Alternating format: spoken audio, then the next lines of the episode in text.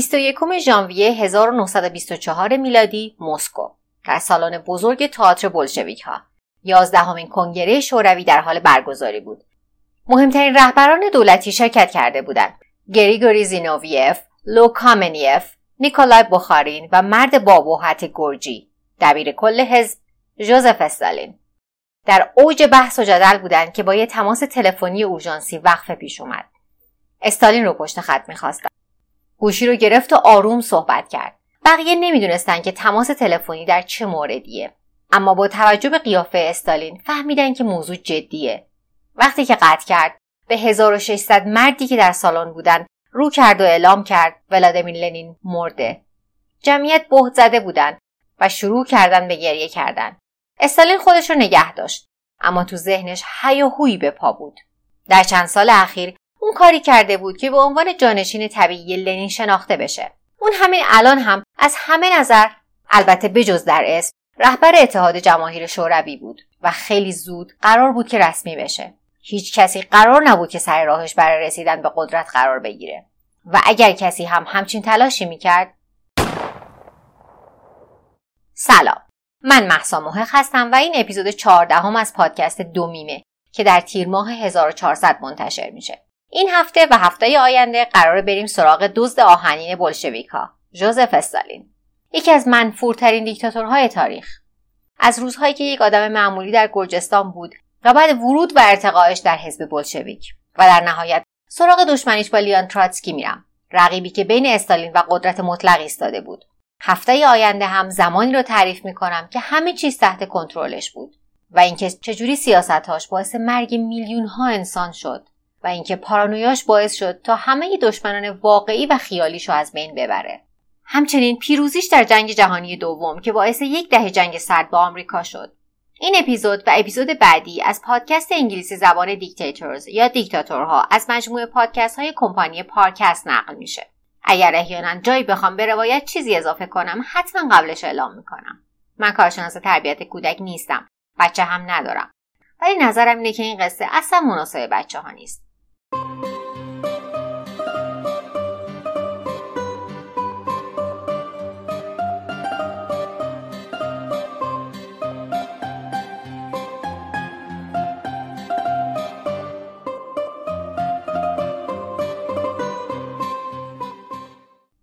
به افرادی نگاه می‌کنیم که تاریخ رو تغییر دادن حالا به شکل بد یا خوب. ژوزف استالین در صدر لیسته. دهقانزاده گرجی از یک منطقه دور افتاده که نه تنها کمک کرد تا یک سلسله 300 ساله سرنگون بشه بلکه یک دولت تازه تأسیس رو به ابرقدرت دنیا تبدیل کرد. هیتلر تا ابد این ننگ رو به دوش می‌کشه که باعث مرگ بیش از 6 میلیون انسان در جریان هولوکاست شده. تخمین زده میشه که در رژیم استالین 9 میلیون نفر کشته شدن. به دلیل قحطی یا پاکسازی های سیاسی. چجوری مردی که مادرش آرزو داشت که کشیش بشه یکی از خونخوارترین دیکتاتورهای تاریخ شد. مردی که یه روزی می‌خواست به فقرا کمک کنه و مارکسیزم رو راهی برای رسیدن به عدالت دید. برای فهمیدنش باید به منطقه قفقاز در امپراتوری روسیه تزاری سفر کنیم. به شهر گوری در گرجستان. گوری شهر کوچیکی بوده که به قانونی شهره بوده با ترکیبی از ملتهای گرجی ارمنی روسی و یهودی ها شهری که حدود هفت هزار نفر جمعیت داشت و پرآشوب و پرخشونت بود. درگیری خیابونی چیزی بود که دائم اتفاق میافتاد. اگر یه مرد جوان می‌خواست که به سن بزرگسالی برسه باید یاد می‌گرفت که چجوری از دعوا جون به در ببره. در همچین شهری که سنگ قبر امپراتوری روسیه بود ژوزف ویساریانوویچ جوگاشویلی در سال 1878 به دنیا آمد. قبل از اینکه تاریخ اون رو به اسم استالین بشناسه دوستان و رفقاش اون رو سوسو صدا می‌کردن.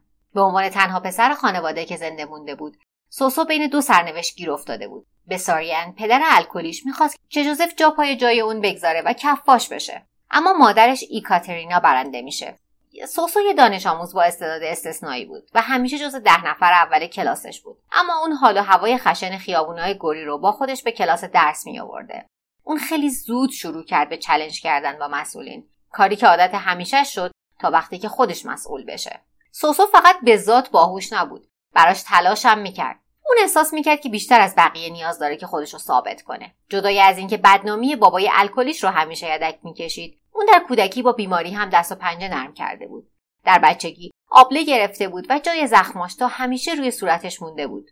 وقتی حدودا 11 ساله بود با یک گاری تصادف می‌کنه که باعث میشه بقیه عمرشو بلنگه.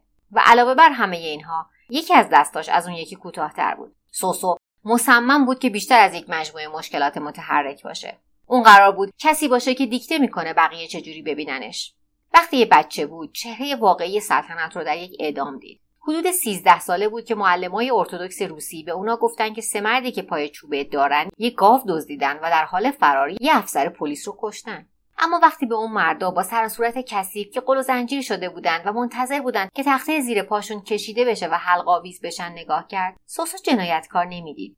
به جاش دهقانای بیچاره ای رو می‌دید که تلاش می‌کردن از دست ارباب ظالمشون جون به در ببرن. اون و خانوادهش هم می‌تونستن هر لحظه در همین موقعیت قرار بگیرن. از دید سوسو این اعدام ها فقط برای منحرف کردن نقش سلطنت در فقری بود که سرتاسر سر گرجستان رو دچار کرده بود. این لحظه باعث سه چیز در سوسو شد. نفرت از روسیه تزاری از دست دادن حساسیتش در مورد مرگ و اینکه از بین بردن فقر هدفش بشه. مادر سوسو همیشه می‌خواست که اون یک کشیش بشه که به نظر راه خوبی برای کمک به فقرا بود. در نتیجه در سن 16 سالگی به مدرسه علوم دینی در شهر تفلیس رفت در 80 کیلومتری جنوب شرقی زادگاهش. در مدرسه علوم دینی نگاهش به دنیا برای همیشه تغییر کرد اما نه به اون شکلی که انتظارشو داشت. بعد از اینکه به کلوپی ملحق شد که کتابای ممنوع میخوندن سوسو کتابهای چرنیشوفسکی داستایوفسکی ویکتور هوگو و کارماکس رو کشف کرد. خوندن کتاب سرمایه دست کپتال چشمای سوسو رو به سوسیالیسم باز کرد. این همون چیزی بود که داشت تنهایی دنبالش میگشت. یه راهی برای اینکه فقرا بتونن حکومت ظالم روسیه رو به زیر بکشن. همینطور که اون غرق در اعتقادات افراطی جدیدش می‌شد سوسو بیشتر از قبل از کشیش های مدرسه علوم دینی سرپیچی می‌کرد تا اینکه هدف مستقیم یکی از کشیش های مدرسه شد. اون کشیش مصمم بود که همه موارد ممنوعه رو از مدرسه جمع آوری کنه و برای همین یک روز به اتاق سوسو حمله کرد و وسایلش رو گشت. سوسو مجبور بود که همیشه حواسش به پشت سرش باشه. ترسی که همراه خودش به دوران بزرگسالی هم برد. وقتی در ماه آوریل 1899 به دلیل نمره های پایینش مجبور به ترک مدرسه علوم دینی شد که البته اون پدر روحانی هم در رفتنش نقش داشت سوسو به چشم یک موهبت به این قضیه نگاه کرد. کشیش شدن سرنوشت اون نبود ولی مارکسیزم بود. به عنوان یک مرد جوان نگاهش به مارکسیزم اینجوری بود. انقلاب پرولتاریا سرنوشت محتوم تاریخ برای آزاد کردن نوع بشر و خوشبخت کردن دنیاست. مارکسیسم همون توده است که آزادسازی توده کاتالیزور آزادی افراده. استالین می‌دونست که برای تحقق انقلاب قراره خون ریخته بشه. و با توجه به اینکه در خیابونای خطرناک گوری قد کشیده بود اون مرد این کار بود. سوسو یه رهبر بلفتره بود. در اواخر سال 1899 در حالی که 20 سالش بود اولین اعتصاب کارگری رو در تفلیس سازماندهی کرد. نه تنها اولین اعتصابی بود که رهبری می‌کرد بلکه یکی از بزرگترین اعتصابات کارگری گرجستان در طول تاریخ بود. بعد از اون دیگه سوسو آلوده شده بود. خیلی زود به حزب دموکرات کارگری روسیه RSDLP ملحق شد. با تشکر از دعواهای خیابونی بچگیش سوسو طرفدار روش خشونتبارتری در تظاهرات بود. تمایلش به خشونت اون رو خیلی زود به هدف پلیس مخفی روسیه آکرانا تبدیل کرد. آکرانا به صورت مداوم در سالهای انقلابیگری استالین میپاییدش و بارها هم دستگیرش کردند اما هر بار فرار می‌کرد. وقتی فرار می‌کرد دوباره تظاهرات می‌کرد. این الگو تا 1903 ادامه داشت تا اینکه حزب دو پاره شد. یک طرف منشویک ها بودند به رهبری یوری مارتاف و طرف دیگه بولشویک ها با رهبری ولادیمیر لنین. اختلاف اونا ظاهرا بر سر قوانین عضویت در حزب بود. منشویک ها می‌خواستند که افراد بیشتری به عضویت حزب در بیان. اما بولشویک ها می‌گفتن که فقط فعالایی که تمام وقت در اختیار حزب هستن می‌تونن به عضویت اون در بیان. اما مسئله در حقیقت چیز دیگه ای بود. لنین این اختلاف رو اینجوری توصیف می‌کرد. جنگ بین نرم و سخت تغییرات تدریجی ترقی خواهانه در مقابل تغییرات افراطی به شکل انقلاب. می‌تونین حدس بزنین که استالین جوان به کدوم سمت متمایل شد. در اون زمان لنین یکی از رهبران انقلاب مارکسیست در اروپا بود. سوسو نه تنها نوشته های رادیکال لنین رو خونده بود بلکه اون رو بوت خودش کرده بود و همین که به بلشویکا پیوست آماده بود که ارزش خودش رو ثابت کنه. در ژانویه 1905 یه تظاهرات گسترده علیه تزار نیکولای دوم جرقه انقلاب بار رو در روسیه زد. سوسو می‌دونست که زمان درخشیدنشه. اون جوخه های جنگ بلشویک رو در گرجستان سازماندهی کرد و در اون منطقه با پلیس درگیر شد. او همچنین تونست با شکستن سد حفاظتی معادن منابع مالی هم برای حزب به دست بیاره. اون نقش جدیدش رو با خوشحالی در آغوش گرفت. یه گنگستر انقلابی. همین که تزار علیه یهودی ها، ارمنی ها، تاتارها و غیر اقدام می‌کرد. سوسو با حمله های برنامه ریزی شده علیه سلطنت جوابشو می‌داد. رفتار سوسو مطلوب منشویک ها که در گرجستان اکثریت را داشتند و رفتار معتدل تری داشتن نبود ولی در بین بلشویک ها داشت برای خودش جایگاهی پیدا می‌کرد به شکلی که در دسامبر 1905 اون رو به عنوان نماینده به کنفرانس RSDLP در فنلاند فرستادن. چون این دوره همی ها در روسیه غیرقانونی بودن، حزب معمولا در خارج از کشور و در خفا نشست میذاشت. سوسوی 27 ساله قرار بود که برای اولین بار در زندگیش از روسیه خارج بشه و مهمتر این که اون قرار بود بالاخره بوتش یعنی ولادیمیر لنین رو ببینه. اولین دیدارش با لنین براش شوک بزرگ بود. اون اینجوری میگه که لنین به قایت یه مرد معمولی بود قدش کوتاهتر از متوسط بود و هیچ تفاوتی با آدمهای میرای معمولی نداشت اما جدای از ویژگی های ظاهری معمولی لنین شخصیت و ذهنش مرموز و مبهم بود و این چیزی بود که این سرسپرده جوان را تحت تاثیر قرار داد. اما این سرسپردگی باعث نمی‌شد که با لنین اختلاف نظر نداشته باشه. یکی از اختلافها در مورد دوما بود. دوما یکی از امتیازهایی بود که تزار نیکولای در اثر انقلاب به مردم داده بود. بدنه قانونگذاری که قرار بود نماینده مردم باشه. لنین می‌خواست که بلشویکا مشارکت کنند و وارد دوما بشن. سوسو اما معتقد بود که دوما قرار نیست کار چندانی بکنه. معتقد بود که این کار به هیچ دردی نمی‌خوره. به نیکولای اعتماد نداشت که سر حرفش بمونه و به مجلس قانونگذاری قدرت واقعی بده. سوسو اشتباه نمی‌کرد. کنفرانس فنلاند با گزارش های خشونت های سلطنت در روسیه زودتر از موعد خاتمه پیدا کرد و قرار بود که چهار ماه تا دیدار بعدی سوسو و لنین فاصله بیفته و در این فاصله سوسو یه راه جدید برای کسب درآمد پیدا کرده بود. دزدی از بانک. اون جوخه جنگیش رو به یک دسته دزد تبدیل کرده بود. که باعث توجه لنین شد. این باور وجود داره که در دیدار دوم اونا در آوریل 1906 لنین برای ادامه دزدی از بانک به سوسو چراغ سبز میده. با استناد به تاریخدان سایمون سیبک مونتفیوری. این اولین باره که لنین به اهمیت استالین به عنوان یک مأمور زیرزمینی بیرحم پی می‌بره. سخت نیست که غرور استالین رو از گرفتن همچین دستوری از قهرمان سیاسیش تصور کنیم. در بازگشت به گرجستان سوسو برنامه های سرقت از بانکش رو گسترش میده.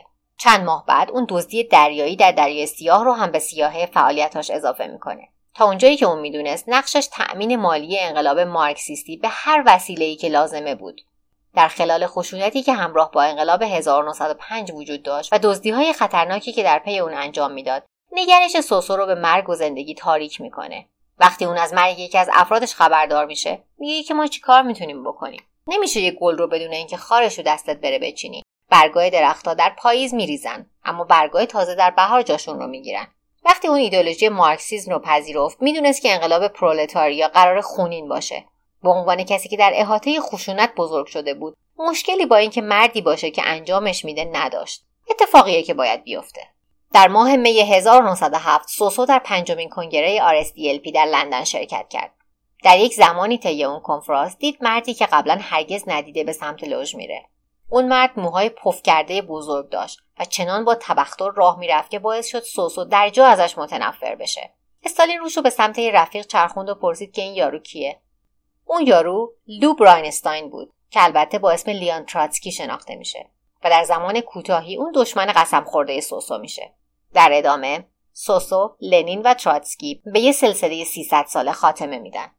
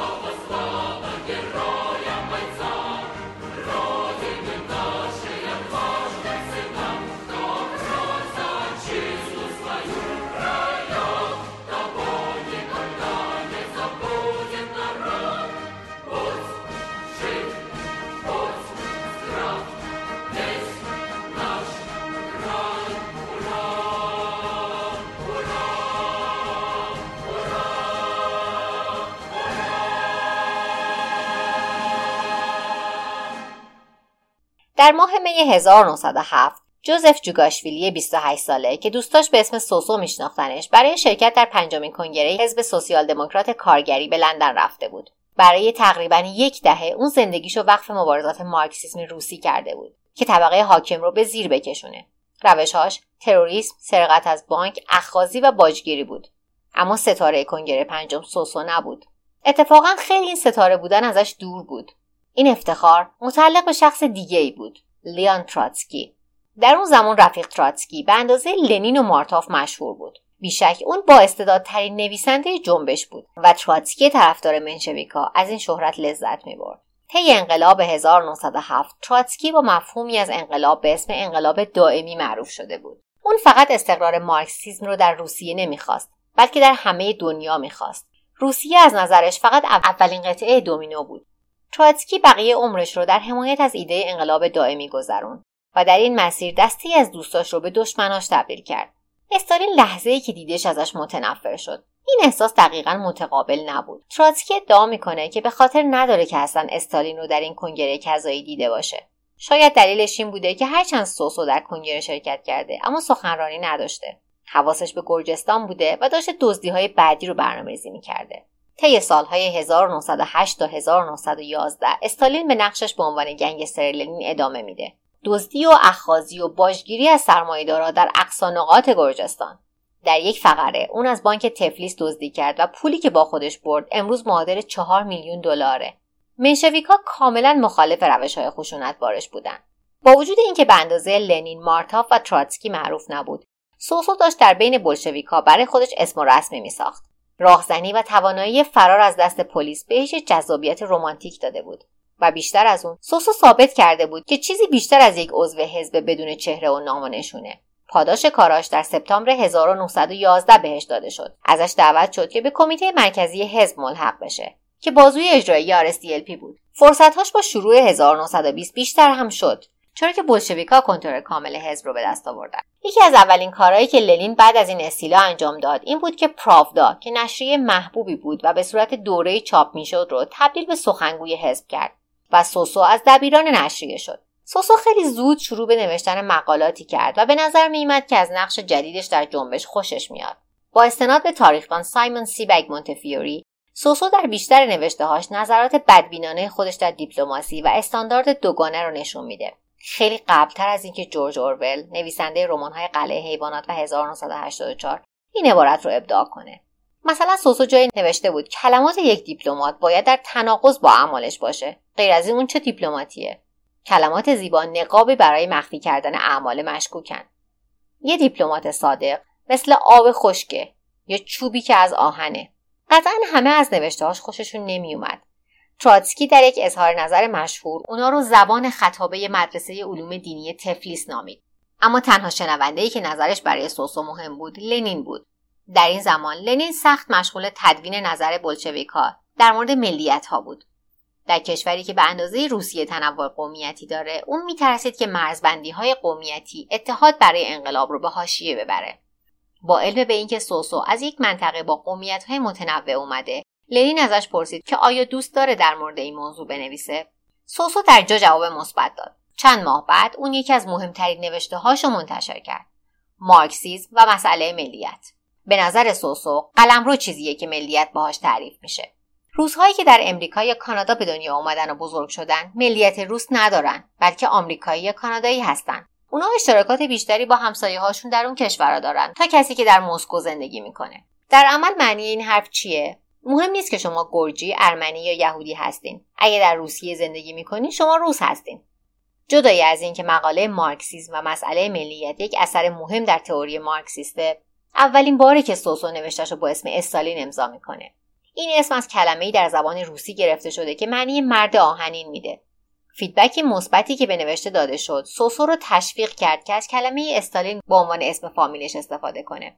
شوربختانه اما عمره موفقیت کوتاهه. در 23 فوریه 1913 استالین در یک مهمونی بالماسکه بولشویک ها شرکت می‌کنه که البته اصلا هم دلش نمی‌خواسته بره. رفیق رومن مالینوفسکی که عضو کمیته مرکزی حزب هم بوده قانعش کرد که شرکت کنه. حدود نیمه شب آکرانا پلیس مخفی روسیه به مهمونی حمله می‌کنه. اونا دنبال استالین میگشتن. اون سعی کرد که با پوشیدن لباس زنونه فرار کنه ولی نتونست که خیلی دور بشه. بعد از دستگیری به چهار سال تبعید در یک منطقه در سیبری به نام تروگنس محکوم میشه. این منطقه به این دلیل انتخاب شده بود که نزدیک قطب بود. طبیعت اون منطقه فرار رو حتی برای استالین هم غیر ممکن می‌کرد. تمام ماجرای اون مهمونی کذایی تله بوده. در حقیقت رومن مالینوفسکی جاسوس آکرانا بوده. برای سه سال اون نه تنها از رفقاش جاسوسی می‌کرده بلکه رتبه های بالایی در میان بلشویکا در این حین به دست آورده بوده. یه جاسوس دو جانبه ماهر. اون حتی برای مجلس دوما هم انتخاب شده بود.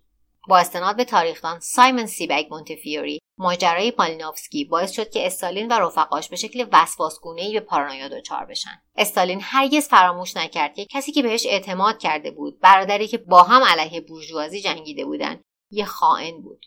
همین که بقیه رهبرای انقلاب در داخل و خارج به فعالیتهاشون ادامه می‌دادند استالین از سیبری جون سالم به در برد.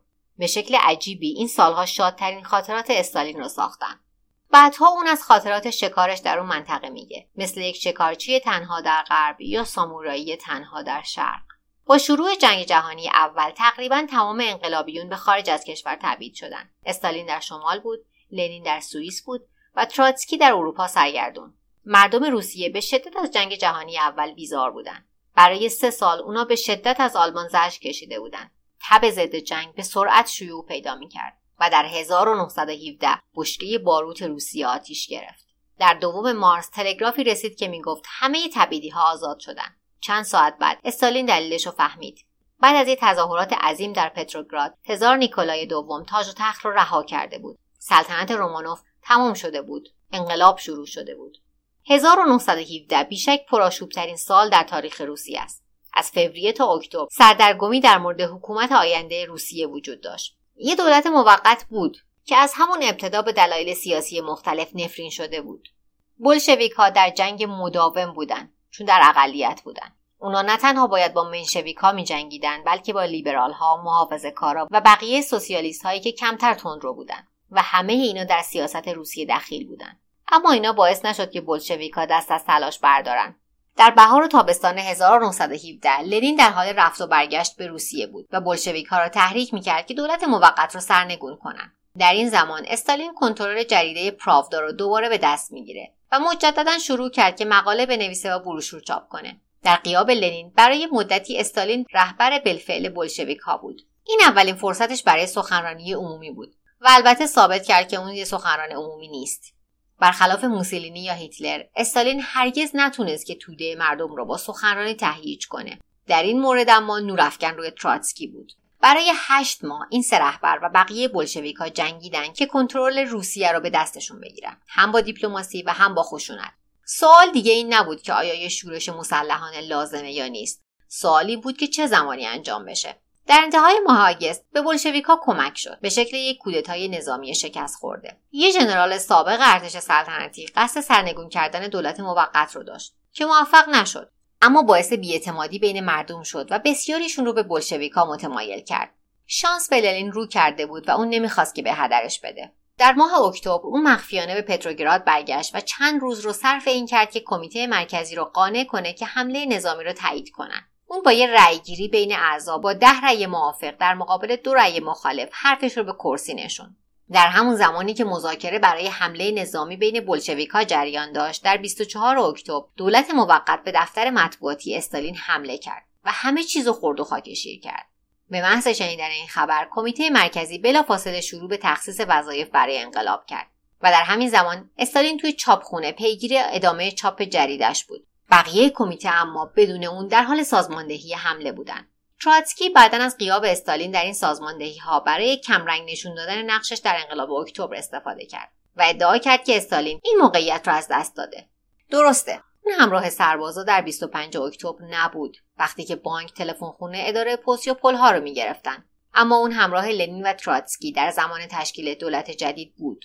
به لطف اقداماتش در مورد ملیگرایی لنین اون رو به عنوان کمیسار خلق در امور ملیت ها منصوب کرد. در 26 اکتبر کاخ زمستونی محل اقامت سابق خاندان رومانوف و همچنین محل استقرار دولت موقت مورد حمله گارد سرخ بلشویک ها قرار گرفت. اون شب لنین به شکل یک قهرمان وارد کنگره تازه تأسیس شوروی شد. اون نوید این رو داد که زمان ایجاد ساختار سوسیالیست فرا رسیده. در همون روز اسامی اعضای دولت جدید شوروی خونده شد که اسم جوزف استالین هم بین اونا بود. در اون زمان اسمش برای عموم مردم شناخته شده نبود اما در کمتر از یک دهه همه دنیا بیش از حد با اسم جوزف استالین آشنا می شدن.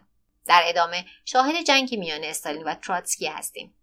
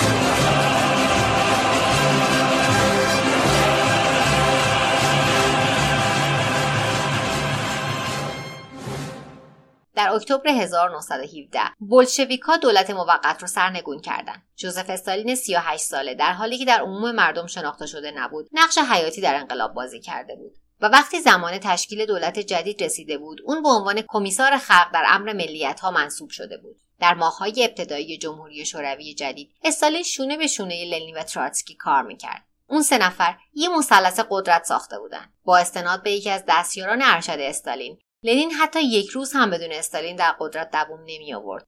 اما استالین و تراتسکی هرگز با هم کنار نیامدند استالین از همون لحظه که تراتسکی رو دیده بود ازش بدش اومده بود و تراتسکی چیز زیادی در مورد استالین نمی‌دونست. حالا که مجبور بودن که با هم کار کنن صحنه آماده جنگ تراتسکی روشنفکر و استالین زورگیر بود. اولین جنگ در زمان جنگ داخلی روسیه اتفاق افتاد. بعد از غصب قدرت توسط بلشویکها گروه های غیر سوسیالیست دور هم جمع شدند تا دوباره انقلاب کنند. وظیفه تراتسکی به عنوان کمیسار جنگ ختم این غائله بود. در بهار 1918 لنین به استالین دستور داد که این لشکر به شهر ساریتسن بفرسته. این شهر که نقطه کلیدی تأمین آزوقه برای بلشویکها بود. استالین در این عملیات موفق شد. حالا که اعتماد به نفسش بیشتر شده بود شروع کرد به ابراز عقیده با صدای بلند و انتقاد از روشی که تراتسکی ارتش سرخ رو رهبری می‌کرد. در حقیقت استالین از اینکه تراتسکی جنرال های نظامی زمان تزار رو برای استفاده از تجربهشون به کار گرفته متنفر بود. اون وسواس ای در از بین بردن باقی مونده های حکومت تزار داشت. در یه مورد اون اجازه داد که تعدادشون در یه قایق در رودخونه ولگا غرق بشن. تراتسکی بد جوری عصبانی میشه و درخواست می‌کنه که لنین استالین رو به عنوان تنبیه از پستش فرا بخونه. و لنین این کار رو کرد. استالین در حالی به مسکو برگشت که عهد کرده بود که هرگز کاری که تراتسکی کرده رو فراموش نکنه. و با وجود اینکه براش دردناک بود که لنین طرف دشمنش رو گرفته بود یه وجه روشن هم وجود داشت. لنین به شکل روشنی بیرحمی استالین رو ستوده بود. فقط مشکلش این بود که این بیرحمی رو در مورد آدمهایی که متحدشون بود انجام داده بود. حتی بعد از این ماجرا هم استالین به ندرت در نبرد پیروزی به دست آورد. هرچند خودش رو یک مرد نظامی می‌دونست. یکی از بزرگترین اشتباهاتش در آگست 1920 اتفاق افتاد. زمانی که شوروی تصمیم گرفت که سوسیالیسم رو در کشورهای همسایه منتشر کنه. اونا در لهستان با مقاومت سنگینی مواجه شدند به استالین دستور داده شد که نیروهاشو به عنوان پشتیبان برای اشغال ورشو بفرسته. اون از دستور سرپیچی کرد و ورشو در تملک لهستان باقی موند. هم لنین و هم تراتسکی استالین رو مسئول شکست در لهستان می‌دونستند استالین می‌دونست که باید این وضعیت رو تغییر بده و سال 1921 سال اون بود. تغییری که می‌خواست خیلی زودتر از چیزی که فکر می‌کرد اتفاق افتاد. در فوریه و مارس 1921 استالین یه حمله موفق به وطنش گرجستان انجام داد. ارتش سرخ مقاومت اونا رو در یک حمله سریع در هم شکست و اون منطقه رو به جمهوری شوروی اضافه کرد. ماه بعد که استالین به کنگره دهم شوروی می‌رفت اعتماد به نفسش به شدت افزایش پیدا کرده بود. مست غرور از اون پیروزی می‌دونست که عملکردش می‌تونه توجه مثبت لنین رو دوباره جلب کنه. اولین مورد در دستور کار کنگره سیاست اقتصادی جدید لنین بود. جنگ داخلی روسیه یه بحران شدید اقتصادی در جمهوری شوروی به وجود آورده بود. برای نجات اقتصاد لنین های اقتصادی متضادش رو ارائه کرد. به شکل خلاصه NEP تا اندازه ای نوعی از سرمایهداری رو برمیگردوند. به این شکل که تجارت آزاد رو برای اینکه اقتصاد بتونه یک جهش سریع کنه مجاز کرده بود. لنین اینجوری توجیه کرد که این یک کار موقتیه. بلشویک های رو مخالف بودن. تراتسکی یکی از مخالفای این طرح بود که مخالفتش رو با صدای بلند اعلام کرد. با وجود اینکه استالین در واقع مخالف این طرح بود اما از تصمیم لنین حمایت کرد و طرف لنین ایستاد. حمایت استالین از چنین مسائلی اثر دراز تری از چیزی که فکر می‌کرد داشت. وقتی زمان انتخاب مجدد اعضای کمیته مرکزی بود تعدادی از طرفدار تراتسکی تمایلی برای حضور دوباره در انتخابات نداشتند و به جاش استالین اونا رو با طرفدارای خودش جایگزین کرد. لنینی که حزب رو یک دست می‌خواست خودش باعث شد که حزب دو شقه بشه. طرفدارای استالین استالینیستی و طرفدار تراتسکی تراتسکیستی استالینیتی ها و تراتسکیتی ها وقتی کفه ترازو به سمت استالین چربید اون خودش رو نفر بعدی لنین در رأس قدرت position کرد. در ابتدای 1922 لنین متوجه شد که آفتاب لب بومه. وضعیت سلامتش داشت افول می‌کرد و با حجم کاری که انجام می‌داد کمکی به خودش نمی‌کرد. خیلی ها حدس می‌زدن که جانشینش تراتسکی باشه. اما در سالهای پس از انقلاب استالین بازی سیاست را یاد گرفته بود. با استناد به تاریخدان استفان کاتکین استالین اثر سیاسی ماهرانه ای داشت. اون اسم آدما و وقایع زندگیشون رو به خاطر می آورد و اونا رو با آشناییش دغدغه ها و توجه مستقل از اینکه کجای سلسله مراتب قدرت بودن تحت تاثیر قرار می‌داد.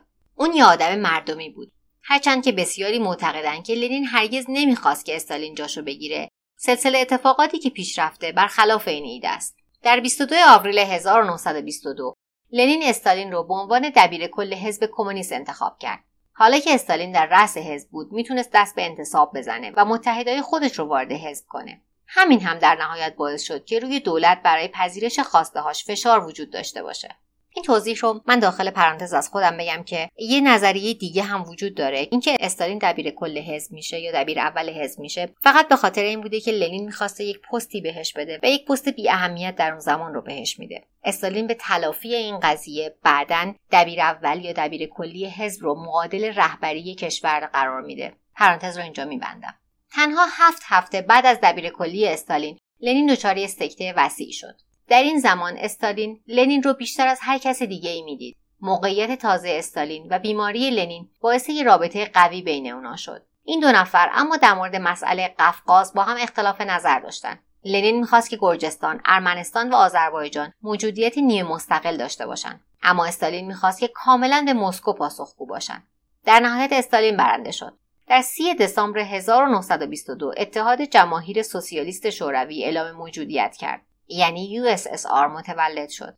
به طور رسمی همه ایالت ها قدرت مساوی در دولت مرکزی جدید داشتند. اما در حقیقت چون در روسیه همه تصمیمات توسط پولیت برو دفتر سیاسی حزب کمونیست گرفته می‌شد همه قدرت در ید دبیر کل حزب یعنی استالین بود در 21 ژانویه 1924 ولادیمیر لنین به کما رفت و مرد تراتسکی، کمینیف و زینوویف این سه نفری که سالهای بیشتری رو با لنین گذرانده بودند همشون معتقد بودند که جانشین بر حق لنینن با وجود اینکه استالین در رأس حزب بود هیچ کدومشون باور نمی‌کردند که استالین بتونه این کار را انجام بده.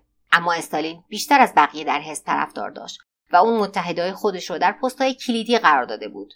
در کنگره سیوم حزب در ماه می 1924 مسئله رهبری هنوز بحث داغ بود. در یک دیدار مخفی طی اون مجمع سران حزب یه نامه از رهبر تازه گذشتهشون دریافت کردند با وجود اینکه اصالت این نامه که از طرف لنین بوده یا نه هرگز بررسی نشده این یه ضربه جدی به استالین بود. بر طبق این نامه لنین گفته بود رفیق استالین که دبیر کل حزب شده قدرت بی حد و مرزی در دستانش جمع کرده و من مطمئن نیستم که همیشه بتونه احتیاط لازم رو در استفاده از این قدرت به کار ببره و استالین بسیار گستاخه و این مشکل اخلاقی ممکنه مشکلی در روابط بین کمونیست ها به وجود نیاره اما در مقام دبیر کل حزب غیر قابل قبوله.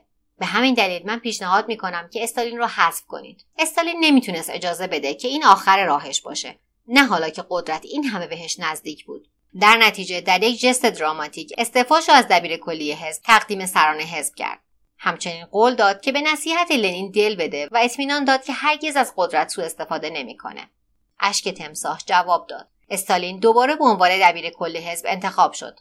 تنها کسی که الان سر راهش بود لیان تراتسکی بود. که البته حل کردنش برای استالین تقریبا آب خوردن بود.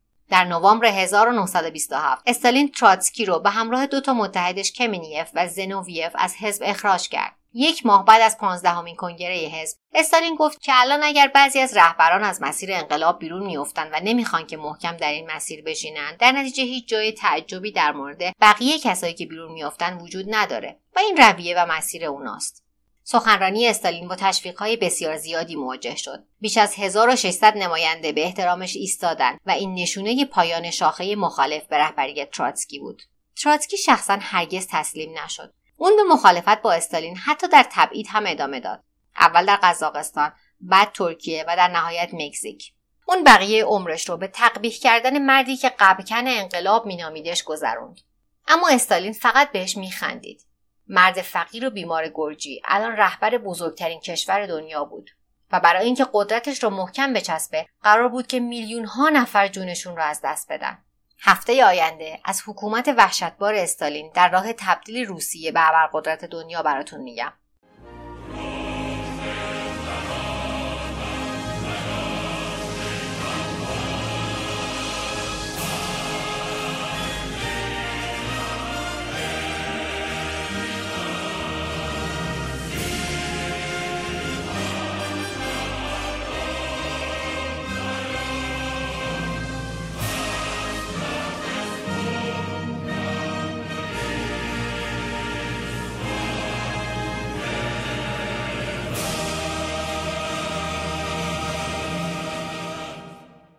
اگر قصه های دو میم رو دوست دارید اونو به دوستانتون هم معرفی کنید پادکست دو میم و همه قصه که تا الان براتون تعریف کردم در تمامی اپلیکیشن های پادگیر اندروید و iOS و همچنین پلتفرم های ناملیک شنوتو و تهران پادکست با همین نام در دسترسه. فقط یادتون نره بین کلمه دو و میم یه فاصله بزنید.